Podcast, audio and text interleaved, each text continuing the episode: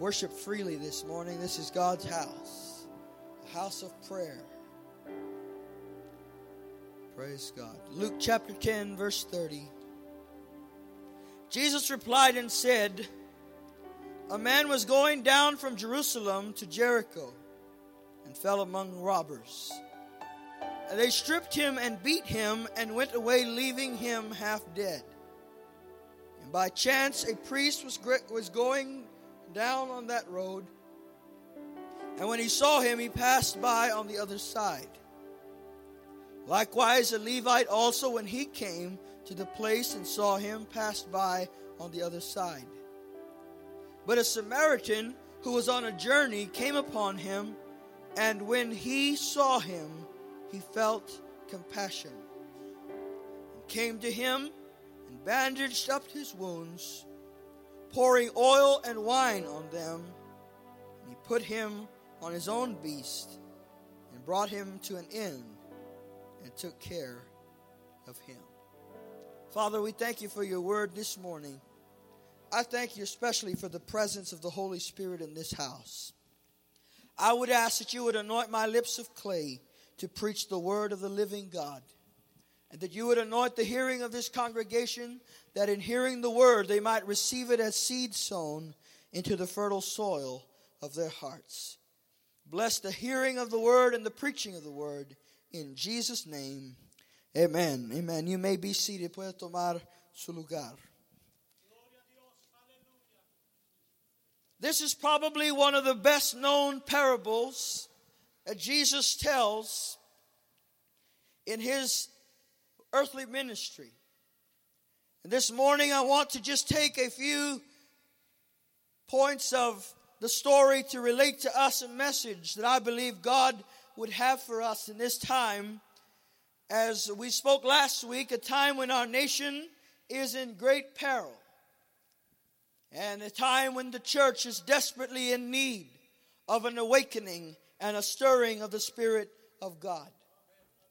Jesus talks about a man. He doesn't tell us his name, but he tells us that he was coming down from Jerusalem.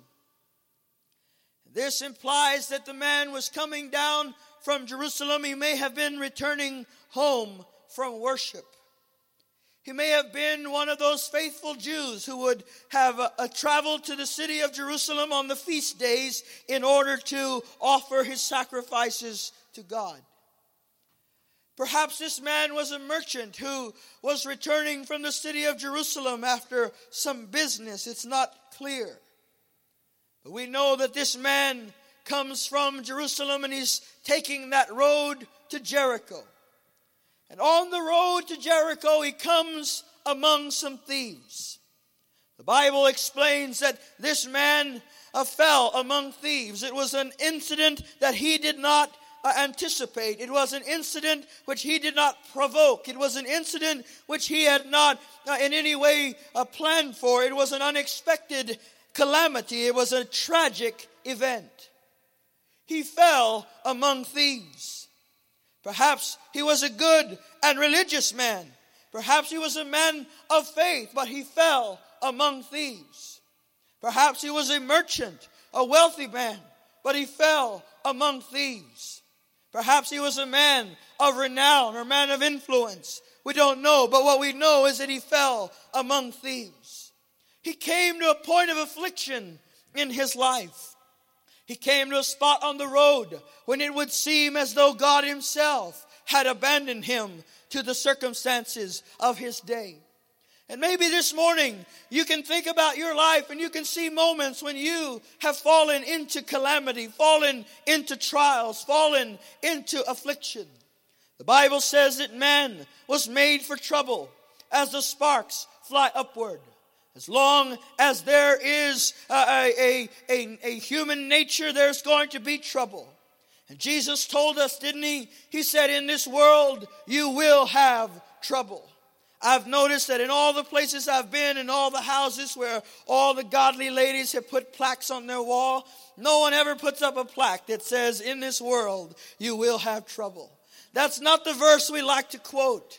It's not the verse that we like to focus on, because it reminds us that this world is filled with troubles.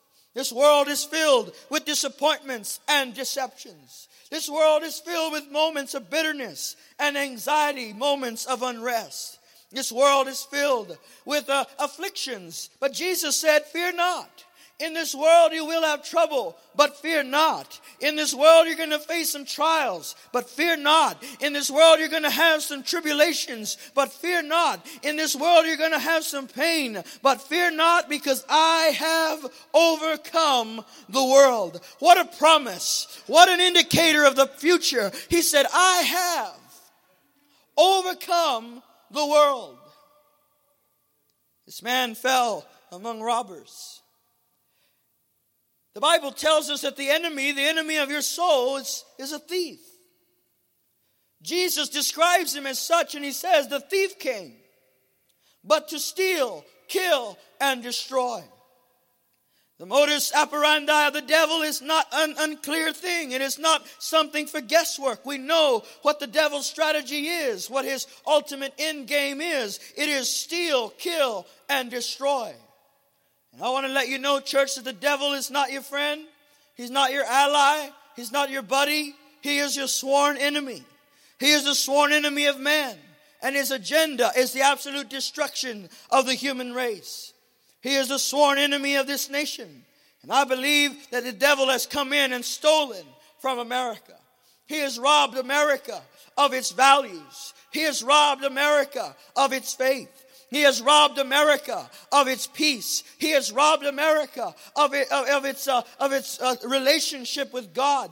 And like many in this church and many in this city, he's robbed people of the things that are most valuable to them.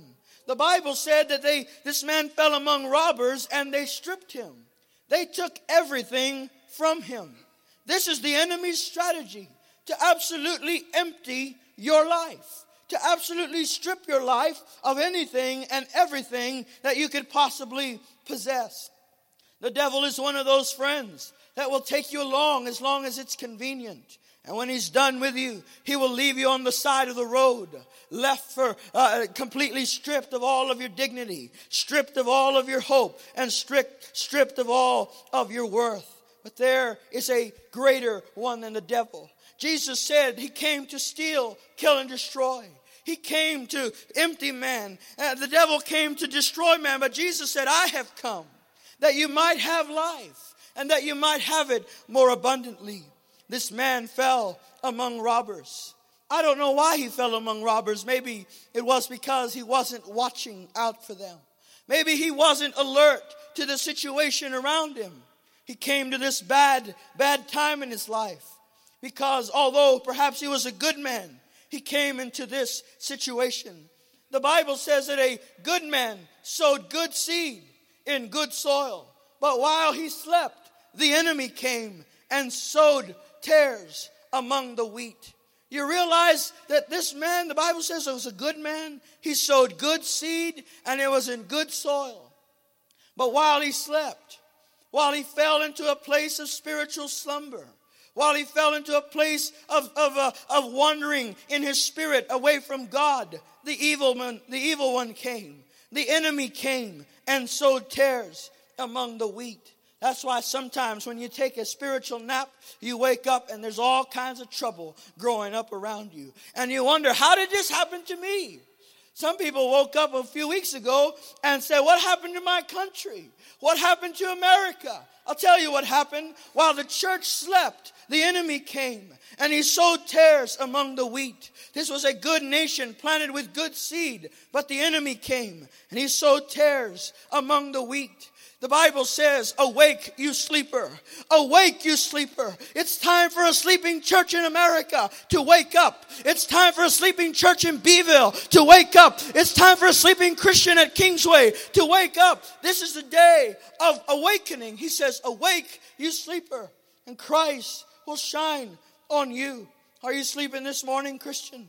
Have you fallen asleep at the switch? Have you fallen asleep on the tower? You're supposed to be watching, but perhaps your eyes have grown heavy and weary with sleep. I'm here today to tell you it's time to wake up. It's time to get alive again. It's time to be on the alert. It's time to be aware of what's going on around you and to take your authority in the place and in the name of Jesus. Now, I'm not going to spend too much time with this, but the scripture says that a priest came by, a man that should have had compassion on this poor man left for dead. But he walked on by. And then a Levite came by, and he walked on by. There was this man, he had been stripped, he had been beaten, and he was left half dead. And it would seem as though nobody cared about him. And then the scripture says that a Samaritan man came by. One of the racial divides of Israel was with the Samaritans. The Jews had no dealings with the Samaritans, the Bible says, but this man was a Samaritan. And he saw a man in need. He saw a man who had been stripped of everything he had. A man who had been beaten down by life. A man who had been left half dead by these robbers. And the scripture says that he felt compassion for him. Can I tell you this morning that we have a God who feels compassion for us? We could not reach him. We could not come to him, so he came to us. We could not go to where he was, so he came to where we were. Having been robbed and stripped and left for dead by sin, Jesus saw you and he had compassion on your soul. He saw me and he had compassion on my soul. He saw us bleeding and dying on the side of the road, hopeless without God. And yet he was moved with compassion for us. I love the story in the Gospel of Mark of a man who was, the Bible says, possessed by a legion of devils. 2,000 demons. You think the one that's chasing you around is trouble. Imagine having 2,000 demons. This man was possessed by the devil. He had been stripped. He had been left for dead. He was among the sepulchres, an outcast of society. No one wanted him. No one cared about him. And on the other side of the Lake of Galilee, that great sea in the region of Galilee, was a man named Jesus. Jesus was preaching the great Galilean crusade. More than 20,000 people had gathered to hear the words that would fall from his lips. All day long, spellbound, that crowd heard Jesus teach. But then the Bible says that as the day began to end, Jesus said to his disciples, "Get on the boat. We're going to go to the other side of the sea." Maybe they would have said, "Lord, the people are over here. The crowd is over here. You haven't even gathered the offering yet. And it'd be a shame for us to leave this great crowd. You could plant a mega church right now." But Jesus said, "No, we're going to the other side of the sea." They got on that boat and they crossed that sea. The Bible said they crossed that sea in the midst of a storm that night. But when they got to the other side, Jesus didn't go to visit some fine restaurant. He didn't go shopping at the outlets of Gadara. He went because there was one man who was desperately in need of rescue. There was a soul crying out for help. I don't know, maybe you're the one person God showed up for this morning. He might have his eye right on you, friend. And he's saying, "I know where you are. I know what you've been through. I know what sin and darkness have done in your soul. And I have come to help you." That's just how much he cares for you. And this Samaritan felt compassion for this man who had been left bleeding and dying. And then the scripture says that he poured oil and wine on his wounds. Do you know that the oil is the symbol of the Holy Spirit in the Bible? When you see the oil in the Bible, it reminds you of that sacred third person of the Godhead, the Holy Spirit. It reminds us that God is a healing God. The oil was used to heal the wounds of those who had been wounded. Oil was also used to illuminate the houses with the oil in the lamps. It brought light into the midst of dark places. It was the oil that was used to signify that a man had been set apart for the priesthood and set apart for the ministry of the Lord. It was that oil that represented the presence of the Holy Spirit. Can I tell you, America, that what you need today is the oil of the Holy Spirit? Can I tell you, Coastal Bend region, what you need today is the oil of the Holy Spirit? Can I tell you, Eagle Fork Shale, what you need today is the oil of the Holy Spirit? The answer is not in petroleum. The answer is in the anointing of the Holy Spirit of God. The answer is in a church on fire with the Spirit of the Lord. I wish I had some agreement this morning. I know you have experienced the oil in your life. You came to church, you were disgruntled. You had a little spat in the car. Somebody lost the keys. You didn't have any desire to worship. Came in frustrated, tired, been out of shape. But it's Sunday morning. Gotta go to church. There you were, standing there, wishing they'd stop singing.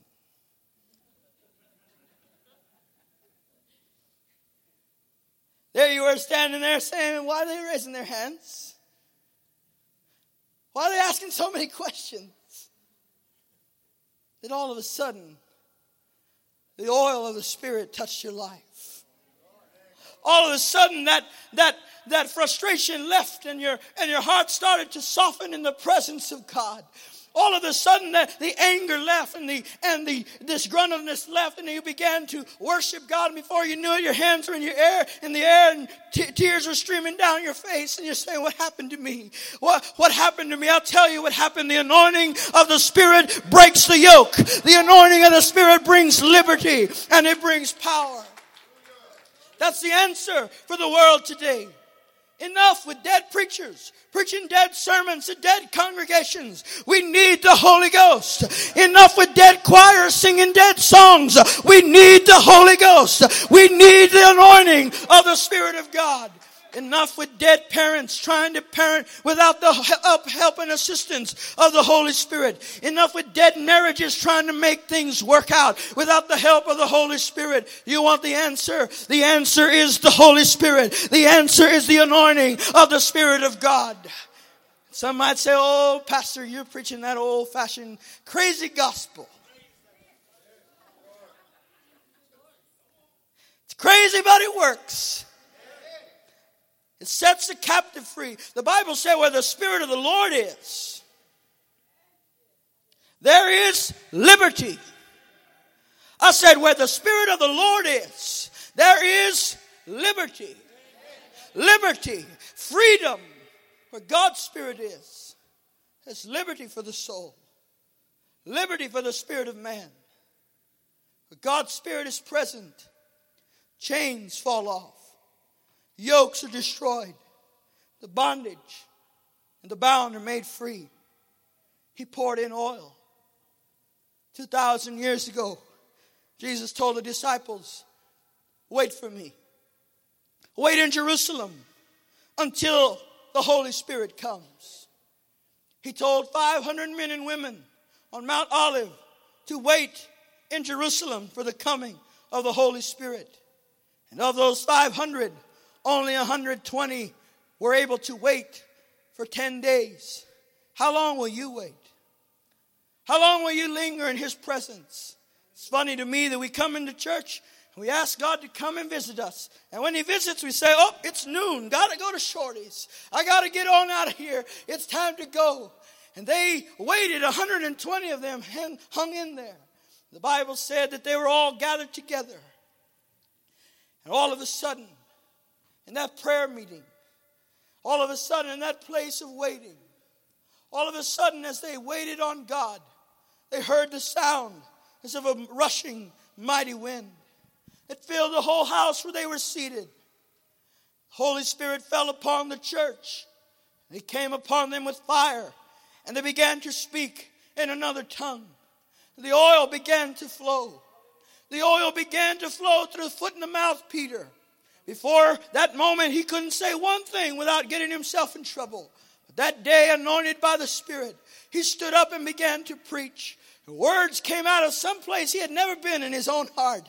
And he began to articulate the gospel. And 3,000 people were saved that day because of the oil of the Spirit. Can I tell you that 2,000 years later, the oil is still flowing. 2,000 years later, the Spirit is still moving. 2,000 years later, the Holy Ghost is still anointing the church if she will allow herself to be used of God.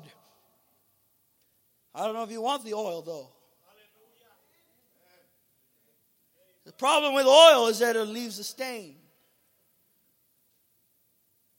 Ever had that problem? When I was a kid, I bought they probably bought it for me. I bought a tie I really liked and went to church. And guess who was preaching that day? They brought in a preacher who had a 5-gallon bucket of olive oil. And wouldn't you know it, he was going to use every last ounce. And he would dip his whole hand in that thing, and his hand was like a bear claw. And he would plop it on your head. And whatever you were wearing was ruined. And that oil fell down on my tie and ruined that tie.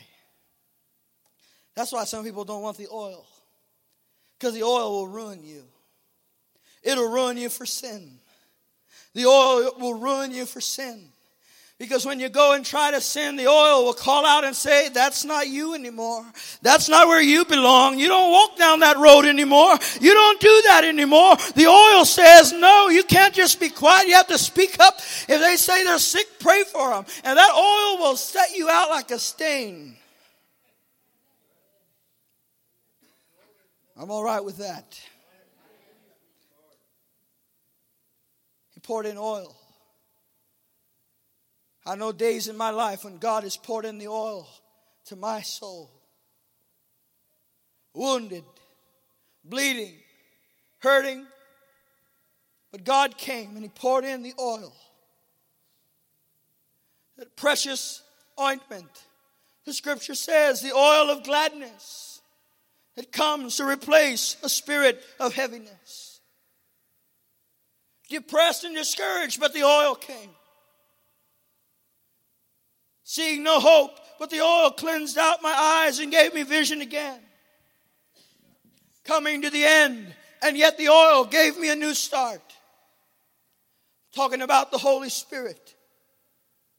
Not only did He pour in the oil, He poured in the wine. The wine is that biblical symbol of the grace of God. You say, Pastor, how is it the grace of God? First of all, we see that Jesus said, I am the true vine. He said of Himself, He bore witness of Himself, I am the true vine. My Father is the vine dresser. He was saying, I am the one who came to satisfy all of the needs of man. I am the genuine article. Jesus is the genuine article. He is the true vine. Jesus is the difference between cola and Coca-Cola, between Dr. Thunder and Dr. Pepper. He is the genuine article. He is the true vine. He is the wine that came not watered down. It didn't come by man's devices, but it comes from the very throne of the living God. The Bible tells us that in the desert, when Moses gave the law to Israel, they were thirsty. The Scripture says that Moses struck the rock at the instruction of God, and out of that rock came flowing a river of water. The law gave water for provision, but Jesus said He had come to give us life in abundance. And so we see that in John chapter 2, Jesus is at the wedding of Cana of Galilee. And they come to Him and they said, Lord, we ran out of wine. That would be like a Hispanic wedding. They'd go and say, Lord, we ran out of carne guisada. We ran out of mole. What are we going to do now? And Jesus said, it's not my problem. I'm a guest at this wedding. He said, but Lord, they've run out of wine. And He went over to those stone pots that contained water. They contain that Old Testament symbol of God's provision. But He made more out of that provision. He turned that water into wine. He turned that Old Testament provision into a New Testament grace. He let us know that He was the wine that would come and satisfy the soul of men and the thirst of men. He is the wine that brings joy to the afflicted. He is the wine that brings joy to the most sorrowful heart.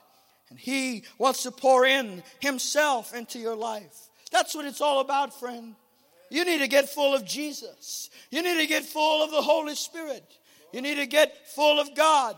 That's where the answer is. You say, Pastor, couldn't you give me something that's a little bit more mainstream? It doesn't get any more mainstream than this. You need Jesus today. America needs Jesus. Beeville needs Jesus. Kingsway needs Jesus. You need Jesus. He is the wine, the true and genuine article.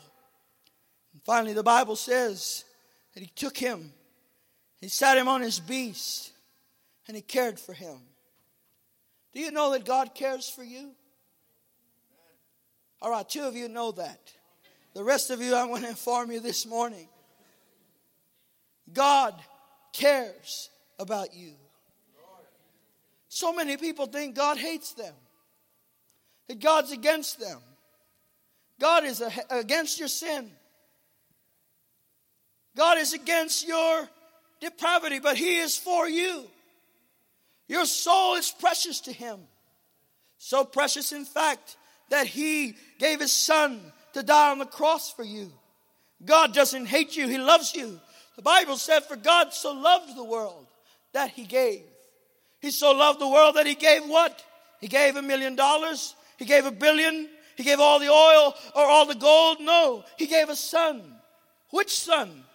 One of many? No, He gave His only begotten Son, that whosoever believes in Him would not perish, but have everlasting life. Friend, God cares for you. He cares for you the way no other will care for you. You may have great friends in this world, but you'll never have a friend like Jesus. You may have a great spouse, but He is the lover of your soul. He is the one who cares so deeply for your soul. The Bible says that while you were enemies, He loved you and He gave Himself for you. I think about this Samaritan. He did this for a stranger. He did it for a man he didn't know, a man that he didn't necessarily care about, a man whose name he didn't know, but a man that he was moved with compassion towards. And I want to tell you this morning that so is the love of God toward you. While you were yet a stranger, today you may be a stranger to God. You may not know His love. You may not know His power. But He loves you. And His love is toward you. He said, I have set my love upon you. What does that mean, preacher? That means you'll never be able to outrun the love of God. He'll chase you down every alley. He'll chase you into the darkest hole that you can find for your soul. And there in that pit, He'll remind you that He loves you, that His compassion is great, that His mercy has been extended, and that His grace is for you. He took care of him. The Bible tells us to cast our cares upon Him because He cares for us. God cares for you so much this morning. He's come to your encounter. He's come to say to your soul, let me pour in the oil. Let me pour in the wine. Let me care for your soul. Have you been stripped in this life? Have you been the target or the victim of a strategy of the devil? Have you been robbed of your peace? Have you been robbed of your joy? Maybe somebody has robbed you of your faith. Maybe somebody has robbed you of your hope. I want to introduce you again to Jesus. He is greater than the thief. The thief came to take, Christ came to give. The thief came to destroy, Christ came to restore. And He wants to restore your soul. The Bible said, the Lord is my shepherd. I shall not want. He makes me lie down in green pastures. And He leads me beside the quiet waters. He anoints my head with oil. And my cup runneth over. What a promise. He says He anoints my head with oil. He makes it certain and sure that I have the unction and the anointing that I need. And this morning, if you say, Pastor, I need it. I need a touch from heaven in my soul. I need a touch from God in my soul. I need God to work in my heart. He is available this morning. He is available to you. And He says, come. Come all ye who are weary and heavy laden, and I will give you rest. For my yoke is easy and my burden is light. You'll never find an offer such as this. You may look all over the world, friend, but only Christ can do that. And let me just remind you of this. Everybody else passed you by. No one else could save you. Ultimately, I think that's the message for America today. We've been passed by religion because religion can't save. We've been passed by government because government can't save. We've been passed by philosophy because philosophy can't save. Only Jesus can save. Only Jesus can heal. Only Jesus can deliver your soul. Would you stand with me, please, in the presence of the Lord? And just with your head bowed, if you would, I want you to make up in your mind.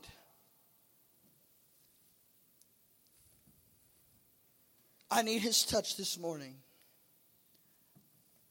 And I have to get it. I'm not going to leave here without a touch from heaven. I'm not going to leave here without a touch from God in my life. You see, it'd be a shame this morning for you to leave the house of God and not get what you came for. It'd be a shame for you to leave the hospital and not get the medicine that your soul needs. Do you know Christ is your Savior? Have you made Him Lord in your life? The Bible says that if you will confess with your mouth, Jesus Christ is Lord, believe in your heart that God raised Him from the dead, that you will be saved. It's just that simple. The conditions have all been met by Christ. What God requires of you is that you believe Him, and that you receive by faith His offer of salvation. And I tell you, friend, today, if you hear God's voice, you feel the tug of God on your heart, say yes to Christ. Because sin will take you further than you can go, than you want to go. It will cost you more than you can afford to pay. It'll leave you abandoned on the side of the road. Christ is your life. He's your future. He's your present. He's the healer of your past. He is the restorer of what has been broken in your life. Today He says, I love you with an everlasting love. I've set my love upon you. And so if you would say, Pastor Isaac, this morning, I want to make things right with God in my life. I want to give Him my life. If you would say, Pastor Isaac, I want to give my heart to Jesus. I need Him to save me from sin and from myself. I'm going to pray for you. Then I'm going to give you an opportunity to come. If that's you, I want you to come with an open heart to God. What you need is Jesus, and Jesus is here. Father, I thank you for grace and mercy extended to sinners. I thank you that in our brokenness and in our affliction, in our trials, in our troubles, you remain faithful and you remain good. And this morning, I would ask that if there's anyone in this room who has not made a commitment of their heart to you as their Savior, or has strayed away from that commitment, I pray this morning that you would bring conviction on their heart. The conviction of sin and of wrath and of judgment. Let them become convinced of the fact that they need you this morning. And I ask that in your grace, you would not let them leave this house without feeling the pull of the Spirit, saying it's time. It's time for surrender. It's time for healing. It's time for deliverance. I ask you this in Jesus' name. Now, if you would say, Pastor Isaac, that's me. I need to give my life to Christ this morning. I've been running for too long. Would you come? Just step out of your pew and come stand with me up here this morning. I promise I'm not going to embarrass you in any way. But if you say, I need Christ, He knows where you are. He knows exactly where you are and what you need. He calls out to you in love.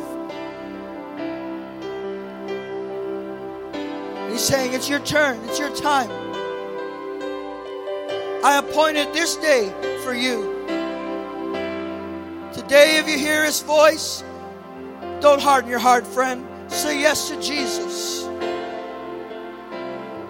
Say yes to the Savior. Let Him in.